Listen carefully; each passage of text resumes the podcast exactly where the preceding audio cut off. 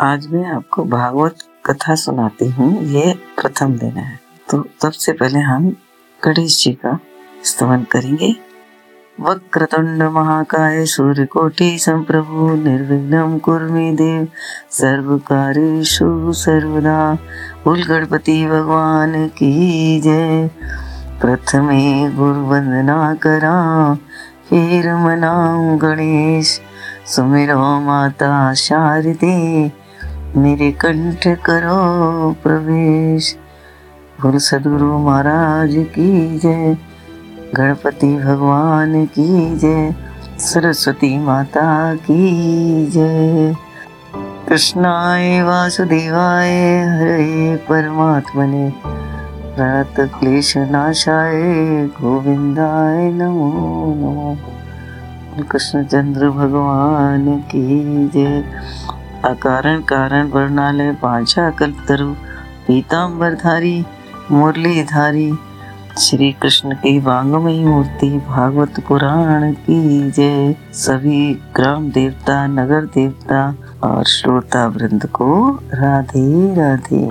भागवत पुराण की जय, कृष्ण भगवान की जय, शुकदेव भगवान की जय, व्यास भगवान की जय, हनुमान जी महाराज की जय।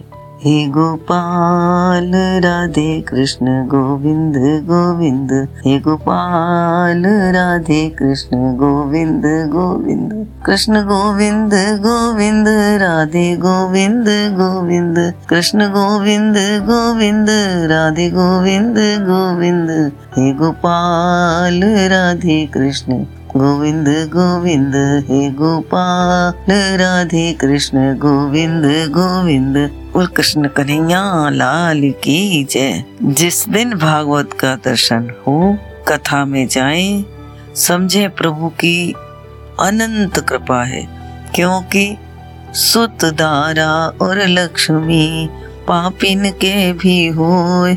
संत समागम हरि कथा तुलसी दुर्लभ दो। बोल वृंदावन बिहारी लाल की जय। धरती पर दो ही अमृत है, गाय का पंचगव्य और भागवत कथा। जैसा कि नाम है भागवत, भा से भक्ति, गा से ज्ञान, वा से वैराग, ता से त्याग, इन चारों चीजों का समावेश है भागवत। और फिर आता है पुराण। पुराण में पांच चीजें होती हैं। मनवंतर की कथा, सूर्यवंश की कहानी, चंद्रवंश की कहानी, सृष्टि की कथा और देव ऋषि की कथा। और महापुराण में दस का समावेश है। महात्म ज्ञान वैराग की कथा, सृष्टि की कथा, गति की कथा, सप्तद्वीपों की कथा, पोषण की कथा, पूत लीला, मानव मनवंतर की कथा, राम लीला और कृष्ण लीला। इसलिए भागवत को महापुराण कहते हैं। भागवत में अठारह हजार श्लोक है, तीन सौ पैंसठ अध्याय है, बारह स्कंद है। और शिव पुराण में चौबीस हजार श्लोक है, स्कंद में इक्यासी हजार श्लोक है। भागवत पुराण को परम पवित्र माना गया है, क्योंकि जब प्रभु धराधाम को जाने लगे तब उद्धव ने कहा, हम आपके बिना कैसे रहेंगे। तब प्रभु का पुंज भागवत में समा गया और प्रभु ने कहा, जो भागवत को मन से पढ़ेगा सुनेगा वो मेरे करीब रहेगा। बोल कृष्ण कन्हैया लाल की जय। भागवत प्रेम का प्याला है, भागवत प्रेम का प्याला है, कभी न उतरे इसका नशा, ये नशा निराला है। भागवत प्रेम का प्याला है, भागवत प्रेम का प्याला है। जाम पर जाम पीने से क्या फायदा, रात को पियोगे सुबह तक उतर जाएगी। कृष्ण प्रेम का प्याला पी लो प्यारे, जिंदगी नशे में गुजर जाएगी। बोल कृष्ण कन्हैया लाल की जय। कृष्ण का नाम पहले लिया जाता है और भागवत वार्ता सुरनामापि दुर्लभम। नित्यम भागवतम यस्तु पुराणे पठते नर, प्रत्यक्षर भवेतस्य कपिलादानजं फलम। जो नित्य भागवत का पठन करते हैं, मनन करते हैं, श्रवण करते हैं, उनको हर अक्षर के हिसाब से कपिला गाय के दान का फल मिलता है। रामायण जीवन को सुधारती है, भागवत मरण को सुधारती है। जो करते रहोगे भजन धीरे धीरे तो मिल जाएंगे वो सजन धीरे धीरे। कोई काम दुनिया में मुश्किल नहीं है, जो करते रहोगे जतन धीरे धीरे। जो करते रहोगे भजन धीरे धीरे तो मिल जाएंगे वो सजन धीरे धीरे। निगम कल्प तरूरी कल्तम सुख मुखाद मृत द्रव संयुतम पिबत भागवतम रसमालय मुहर हो रसिका वो विभाविका। जो भागवत को रोज पढ़ते हैं, भागवत एक ऐसा फल है जिसमें गुठली नहीं है और शुकदेव के द्वारा छोटा किया हुआ फल है, वो तो मीठा ही मीठा है। सदा सेव्या सदा सेव्या, तो लोग कहते हैं सदा सेव्या कब तक? जब तक प्रभु आपके हृदय में न समा जाए। इसकी कोई लिमिट नहीं है, इसलिए रोज ही भागवत का पठन करो, मनन करो और श्रवण करो। अब बताएं कि भागवत में सबसे पहला श्लोक है सच्चिदानंद रूपाय विश्वोत्पत्त्यादि हेतवे तापत्रय विनाशाय श्री कृष्णाय वयम नमः। बोल कृष्ण भगवान की जय। इसमें है सच्चित और आनंद। सत का मतलब जो था, है और रहेगा, और चित, चित का मतलब है ज्ञान, और आनंद, आनंद की कोई सीमा नहीं है, अनुभूति का प्रश्न है। जैसे भगवान कृष्ण हुए थे तो किसी ने ये नहीं कहा कि लाला हुआ है, नंद के आनंद भयो, नंद के आनंद भयो। तो आनंद अनुभूति का है। तापत्रय विनाशाय, तीन ताप, दैहिक, दैविक, भौतिक, ये तीन ताप है, तीनों तापों को विनाश करने वाला। और ऐसे प्रभु के जो तीनों तापों को विनाश करते हैं, ऐसे श्री कृष्ण को बारंबार प्रणाम है। और वृंदावन बिहारी लाल की जय।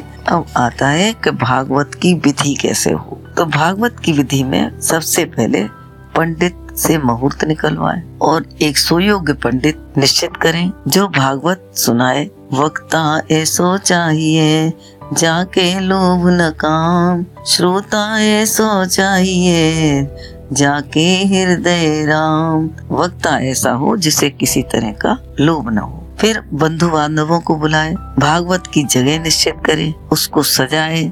और जो करवा रहा है भागवत, वह तो सात दिन तक व्रत रहे। व्रत न रहे तो एक समय फल खा ले और एक समय अन्न खा ले, और जमीन पर सोए। ये सब काम उसे करने चाहिए। लेकिन अगर न कर सके तो जैसा बने वैसे करे, पर भागवत को सुने। बोल भागवत पुराण की जय। प्रभु के धाम जाने के बाद भागवत कब कब हुई? बोले भागवत को जब प्रभु चले गए तब तीस वर्ष बाद शुकदेव जी ने इसको कहा और परीक्षित ने सुना। कलयुग के दो सौ वर्ष बाद आषाढ़ मास में शुक्ल पक्ष की नवमी में गोकर्ण ने सुनाई, और कार्तिक मास में शुक्ल पक्ष की नवमी को सनकादि ऋषियों ने नारद जी को भक्ति ज्ञान को व बैराग को सुनाई। अब आता है कि भक्ति ज्ञान और बैराग कौन थे। उन्हें कहा भैया भक्ति थी द्रविड़ में जन्मी, कर्नाटक में बड़ी हुई, महाराष्ट्र में सम्मानित हुई और गुजरात में बूढ़ी हो गई, तब वृंदावन में गई। जब बूढ़े होने लग जाते सबको वृंदावन याद आता है, तो वृंदावन में गई। वृंदावन में जैसे ही घुसी तो वृंदावन में जाते ही भक्ति तो हो गई प्रबल। पुत्र थे ज्ञान वैराग, वो हो गए बूढ़े और मूर्छित भी हो गए। मूर्छित होते ही भक्ति तो घबरा गई, रोने लग गई। रोने लगी तो अब सारे रोने लग जाते तो सब औरतें इकट्ठी हो जाती। औरतें इकट्ठी हो गई, क्या हुआ क्या हुआ। इतने में नारद जी जाने लगे, तो नारद जी को देख के भक्ति बोली भो भो साधु क्षणम तिष्ठ मम चिंता हरिष्यामि। नारद जी ने कहा औरतें ही औरतें हैं, कहाँ जाऊं। नारद जी चल दी। फिर भक्ति ने कहा भो भो साधु क्षणम तिष्ठ मम चिंता हरिष्यामि। तब बोले देवी मुझसे कह रही हो?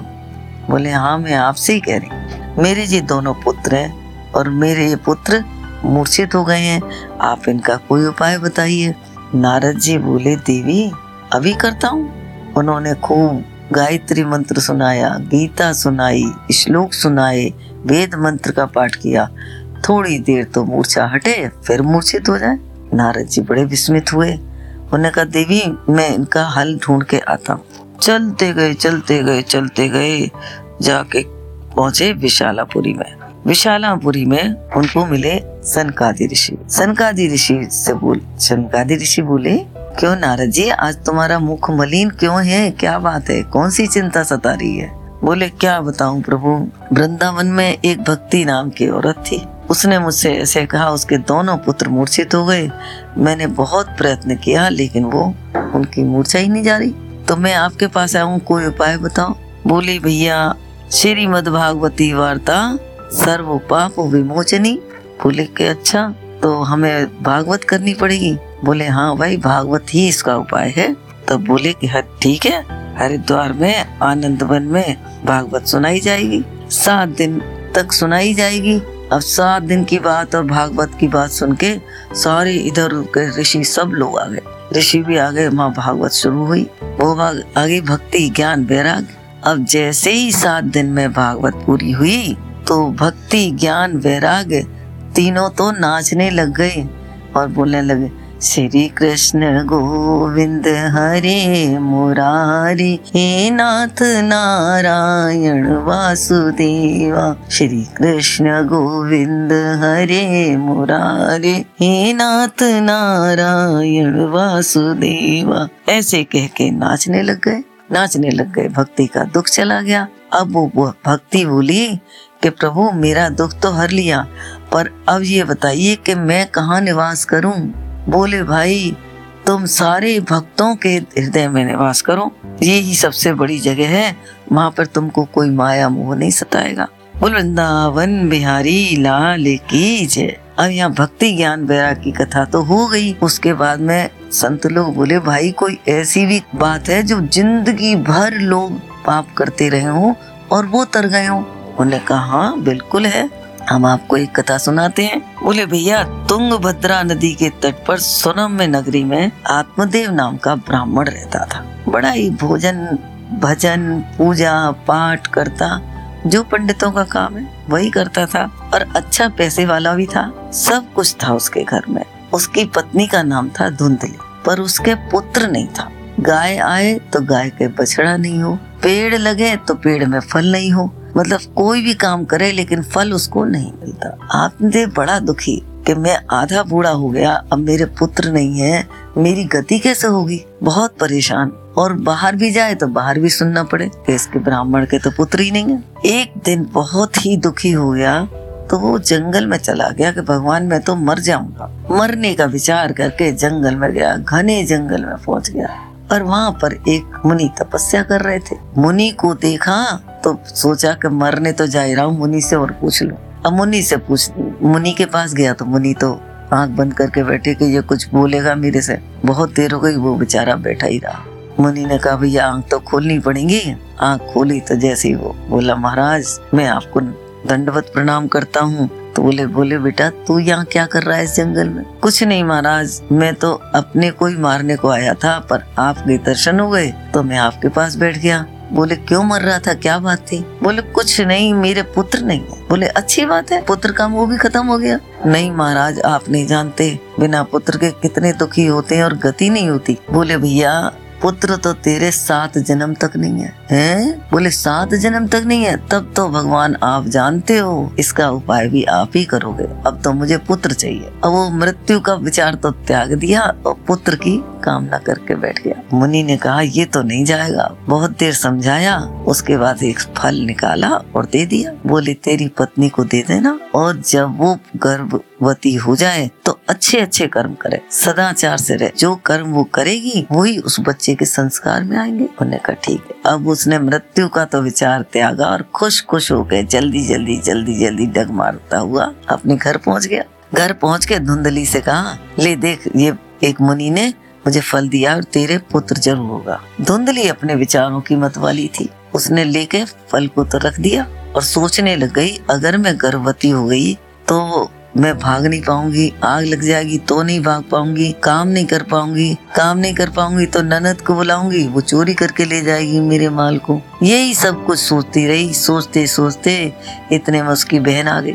बहन बोली, जीजी क्या सोच रही हो? बोले, क्या सोच रही हूँ, ये, ये तेरे जीजा जी है ना, ये फल ले आए हैं और कह रहे हैं इसे खा ले, तू गर्भवती हो जाएगी। तो मैं सोच रही हूँ कि मैं गर्भवती हो गई, मुझ पे काम नहीं किया गया तो मैं नंद को बुलाऊंगी, वो चोरी करके ले जाएगी तो मैं कैसे करूँगी। बोले, हाँ जीजी ये बात तो है, तू ऐसा कर, मेरे पुत्र होने वाला है, मैं तुझे पुत्र दे दूंगी, तो मुझे पैसा दे दियो। वो कुछ पैसे से गरीब थी। तो बोले ठीक है, दोनों में पैक्ट हो गया। पूरे नौ महीने तक नाटक करती रही धुंधली, और जैसे उस बहन के पुत्र हुआ, पुत्र को दे गई, वो पैसा ले गई। अब पुत्र तो दे गई, लेकिन दूध कहाँ से आए। तब वो धुंधली अपने पति से बोली, मेरे तो दूध नहीं हो रहा है, बच्चा ऐसे मर जाएगा, मेरी बहन के पुत्र हुआ था वो मर गया है, मैं उसको बुला लूं क्या। कहा बुला ले। अब उसको बुला लिया बहन को, बच्चा आराम से पल गया। तीन महीने बाद गोकर्ण के जो गाय के बच्चा हुआ। अब गाय का बच्चा पूरा बच्चा जैसा, लेकिन उसके कान जो थे गाय के से। आत्मदेव ने उसका नाम गोकर्ण रख दिया। जब से गोकर्ण, अब गोकर्ण तो बहुत सद्विचार का था, और धीरे धीरे वो धुंधली का धुंध धुंधली के भी बच्चा बड़ा हुआ। तो बोली के मैं तो इसका नामकरण करूंगी। करो भाई, पंडित बुलाया, पंडित से सारा काम तो करा लिया। फिर बोली कि पंडित जी नाम तो मैं ही रखूंगी। क्या नाम रखोगी? बोले कि मैं धुंधली और मेरे पुत्र का नाम धुंध धुंधकारी। मैंने कहा ठीक है भाई, धुंधकारी रख लिया। अब धुंधकारी तो महाशैतान बड़ा होता जाए, जितनी शैतानी बढ़ती जाए, रोज रोज सबकी शिकायतें लाए। और गोकर्ण महाज्ञानी, धुंधकारी महाखल। खल का मतलब है खा से खाना खाए, ला से लड़े। और गोकर्ण महापंडित। दोनों जने रहे। एक दिन आत्मदेव बड़े दुखी हो गए। बोले जी हर समय शिकायत लाता रहता है, मैं क्या करूं। तो गोकर्ण बोला, पिताजी आप इस बात पे ध्यान मत दो, आप तो ऐसा करो, आप चले जाओ जंगल में, भगवान का दशम स्कंद याद करते करते अपना जीवन व्यतीत करो। बात समझ में आ गई आत्मदेव के कि भैया पुत्र से नहीं हमारा मुक्ति होगी, ऐसे करो। तब वो चल दिए, जंगल में चले गए। अब जंगल में चले गए। उसके बाद तो वो धुंधकारी का और शैतानी बढ़ती गई। एक दिन बोला माँ से, पूरा धन निकाल, नहीं तो मैं तुझे मार दूंगा। माँ बोली कि अगर तुझसे मरूं उससे तो अच्छा है मैं खुद ही मर जाऊं। वो कुएं में जाके गिर गई और मर गई। गोकर्ण ने देखा भैया यहाँ पे तो काम ही खत्म है। गोकर्ण ने कही भी मैं भी जा रहा हूँ तीर्थ करने। अब गोकर्ण तीर्थ करने चला गया। तीर्थ करने चला गया तो वो अकेला रह गया। अब धुंधकारी ले आया पांच वेश्याओं को। पांच वेश्याओं को ले आया तो पांच वेश्याओं का खर्चा तो बहुत जबरदस्त होता है। रोज वेश्याओं को तो पैसा चाहिए। अब सारा जो धन था घर में वो सब खर्च हो गया। मरता क्या न करता धुंधकारी चोरी करने लग गया। चोरी करते करते एक दिन पहुंच गया राजा के यहाँ। राजा के यहाँ से बहुत सारा धन चुरा लाया। धन चुरा के ले आया, वेश्याओं के आगे डाल दिया। वेश्याओं ने आपस में सलाह करी कि बहनों जिस दिन ये धन पकड़ा जाएगा उस दिन हमें भी मारेगा राजा और इसको भी मारेगा। ऐसा करो सारे धन को ले चलते हैं और इसको मार डालते। अब सबने क्या किया, पहले उसके हाथ पैर बांधे, फांसी लगाई। फांसी से नहीं मरा तब क्या किया उन्होंने, जलते हुए अंगारे उसके मुंह में डाल दिए। अब वो हाय हाय कह के उसका प्राणांत हो गया। प्राणांत होते ही उन्होंने घर में ही आंगन में गड्ढा खोदा और उसको दबा दिया। दवा के सब पांचों ने अपना धन बांट लिया और धन बांट के चलने लगी। पड़ोसी पड़ोसी बोले कि बहनों तुम कहाँ जा रही हो? बोले हमारा पति तो बाहर गया है धन कमाने, हम जब वो आ जाएगा तब आ जाएंगे। हमने कहा ठीक है, कोई क्यों कहे ज्यादा। चली गई वो तो सारा धन लेके। अब जैसे ही गया में उसको पता लगा गोकर्ण को कि मेरा भाई मर गया, तो उसने गया में ही जाके उनका पिंडदान कर दिया और आ गया। जैसे उस दिन गाँव में आया तो सबने इकट्ठे हो गए। सबने पूछा भी, बताया भी कि भैया ऐसे ऐसे वो तो धुंधकारी मर गया। मैंने कहा ठीक है भाई। अब जाके सोया। रात को सोया, जैसे तरह तरह की आवाज आए, कभी हाथी की चिंगाड़, कभी कुत्ते की, कभी भैंसे की, तरह तरह की चिंगाड़े आए। उनने कहा भैया कौन है तू? बोलता नहीं। गोकर्ण ने गायत्री मंत्र छिड़क दिया। छिड़क दिया सोई बोलने लग गया। बोले पता कौन है? बोले मैं तो भैया धुंधकारी हूँ। धुंधकारी? मैंने तो तेरा गया में जाके पिंडदान कर दिया। अब कैसे? बोले भैया तू सौ बार पिंडदान कर दे मेरा कुछ नहीं होगा, मैं तो प्रेत योनि में पड़ गया हूँ और मैं पानी की प्यास लगती तो पी नहीं पाता, कहीं बैठ नहीं पाता, मेरी मेरा कल्याण कर दे। बोले भैया अब तू जाके जा, मुझे सोने दे, सुबह पूछूंगा किसी से तब तेरा उपाय करूंगा। जब तो वो चला गया और सुबह उठते उसने सब लोगों को बुलाया और सबसे पहले वो सूरज भगवान की पूजा करता। सूरज भगवान की पूजा की, अर्घ चढ़ाया, उसके बाद सूर्य भगवान से पूछा कि प्रभु मैं इसका क्या उपाय करूं, धुंधकारी की तो गति नहीं है। बोले भैया श्रीमद् भागवती वार्ता प्रेत पीड़ा विनाशनी। उन्होंने कहा अच्छा ठीक है। उसने गांव वाले बुलाए, सारे गांव वाले बुला के बोले भैया मैं भागवत करना चाहता हूँ, तुम सब लोग आ जाना। उन्होंने कहा ठीक है। सबको बुला लिया। अब उसको कहीं जगह ना मिली धुंधकारी को, तो धुंधकारी एक साथ गांठ थी, वो बांस था, उसमें घुस गया। वो तो हवाई होती है, घुस गया और बैठ के सुनने लगा। पहले दिन जैसे ही कथा समाप्त हुई एक गांठ चट बोली फट गई, दूसरे दिन दूसरी गांठ फट गई, तीसरे दिन तीसरी गांठ फट गई, चौथे दिन चौथी गांठ फट गई, पांचवें दिन पांचवी गांठ फट गई, छठे दिन छठी गांठ फट गई और सातवें दिन पूरा बांस फट गया। सातों गांठ फट चुकी और एक दिव्य पुरुष निकला। नमस्कार किया उसने। तो गोकर्ण बोले भैया तू कौन है? बोले भैया मैं धुंधकारी हूँ। बोले अच्छा, तुमने मेरे संग बहुत बड़ा उपकार किया है। इतने में विमान आ गया, धुंधकारी विमान में बैठ के चल दिया। तब सारे गांव वाले बोले गोकर्ण भैया तूने तो सबको ही कथा सुनाई है, तो ये विमान इनके लिए क्यों आया है जो धुंधकारी को ले जा रहा है, हमारे लिए क्यों नहीं? विमान में बैठे पार्षद बोले भाइयों तुमने कथा तो सुनी है पर मनन नहीं करी, धुंधकारी ने कथा सुनी भी और मनन भी की इसलिए इसको मिलाए। तो बोले अरे तो गोकर्ण भी हमको दोबारा सुना। गोकर्ण ने फिर सावन मास में सुनाई, पहले आषाढ़ मास में सुनाई थी, फिर सावन मास में सुनाई। सावन मास में फिर कथा हुई, सब लोगों ने कथा सुनी और मनन किया। सब लोगों के लिए विमान आया, उसमें बैठ गए और गोकर्ण को भगवान ने अपना ही रूप प्रदान कर दिया। धन्य भागवती वार्ता प्रेत पीड़ा विनाशनी। बोल वृंदावन बिहारी लाल की जय। आज की कथा का यही विश्राम, मेरा सब आपको प्रणाम। बोल वृंदावन बिहारी लाल की जय, शुकदेव भगवान की जय, व्यास भगवान की जय, राधा रानी की जय, हनुमान जी महाराज की जय, शुकदेव भगवान की जय।